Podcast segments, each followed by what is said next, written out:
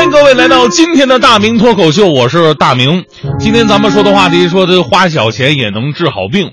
呃，这一段呢，我们先来关注两个跟这个医院有关系的新闻。今年五月份发生的两起恶性伤医事件，一个呢是五月五号下午，广东省人民医院口腔科主任医师陈忠伟在家中被一男子持刀重伤，经四十三个小时连续抢救，最后无效身亡。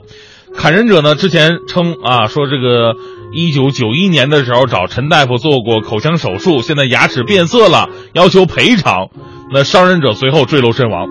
而在随后的五月十八号下午，邵东县人民医院发生了一起患者家属殴打伤害医生的这么一个案件，造成该院的五官科医生王某严重受伤，经过五个多小时的全力抢救，无效死亡。接踵发生的暴力伤医事件，瞬间毁灭的是几个家庭的幸福，而且近年来这种伤医事件特别的多。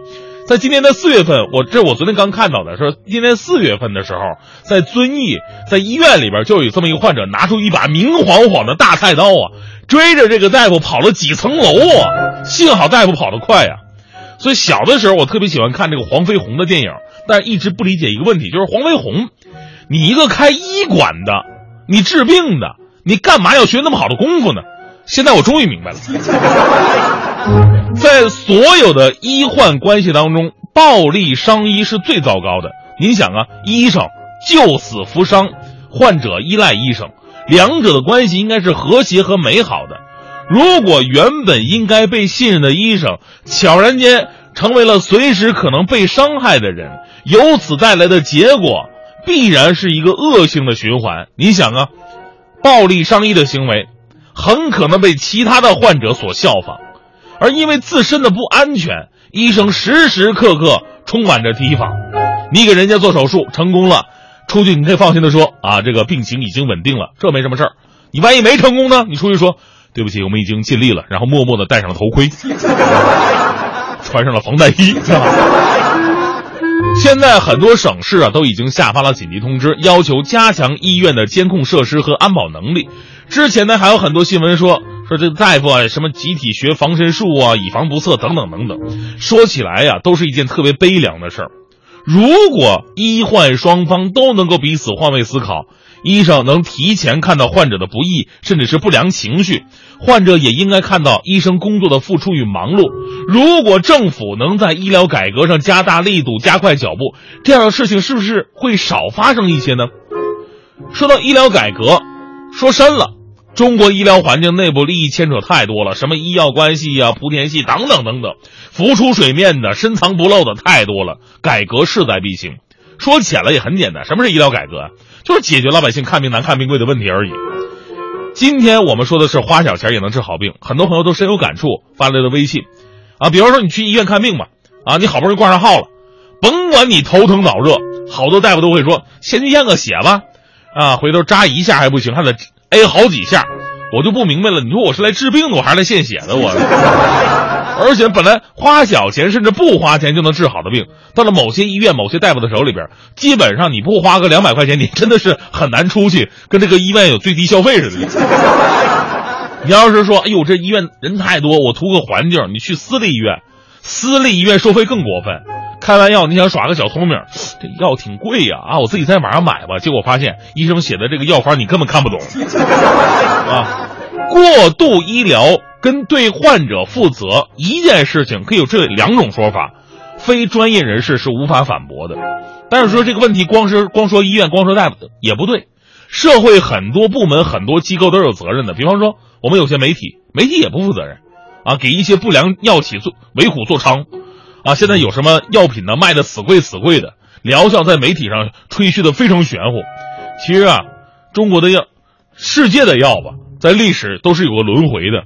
世界药品发展史应该是这样的：公元前一千八百年的大夫说了，来吧，吃点这种草根，感谢伟大的部落守护神赐予我们的神药。公元九百年的大夫这么说，别再吃那种药根草草草根了啊。你这是中邪了，我给你驱驱邪就好了。公元一六五零年的大夫说了，驱邪那是封建迷信，来，只要喝下这种药水什么病都能治好，万能的。一九六零年的大夫说，什么药水啊？别喝那些骗人的万灵药，啊，还是这种药片的疗效最好。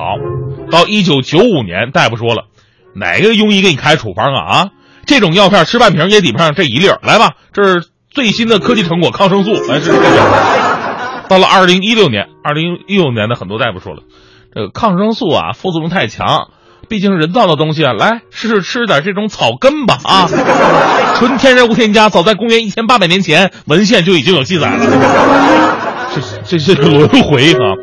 我到这个诊所或者药店去开感冒药，就是都是感冒，不同的医院和药店开的药一定是不一样的。同一家药店，三个月前跟三个月后开的药也是不一样的。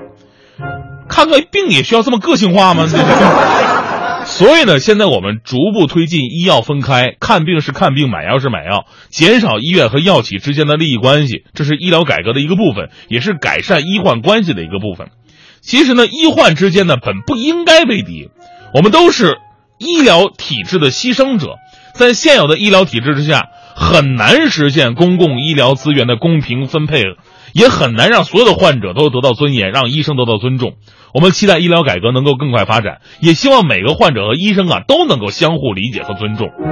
比方说吧，说说我我特别喜欢当年给我体检的那个女大夫。因为那女大夫年轻，人还长得特漂亮，最重要的是啊，她善解人意呀。当时是二零一三年年初，我刚来中央台入职体检，我胖嘛，是吧？那女大夫一掐掐我的肉，手感不错哈，小伙子。然后呢，在上面要给我写一句什么脂肪含量高，还让我查一下是不是有脂肪肝。当时我跟他大夫商量，我说宝贝儿啊，不是那个那同志啊，同志啊。你看，我这是入职体检是吧？入职体检，这找工作挺重要的事。您能不能不脂脂肪大、脂肪热？这这说的多不好听啊！毕竟我是主持人，你这么多脂肪，让领导单位看，这不好是吧？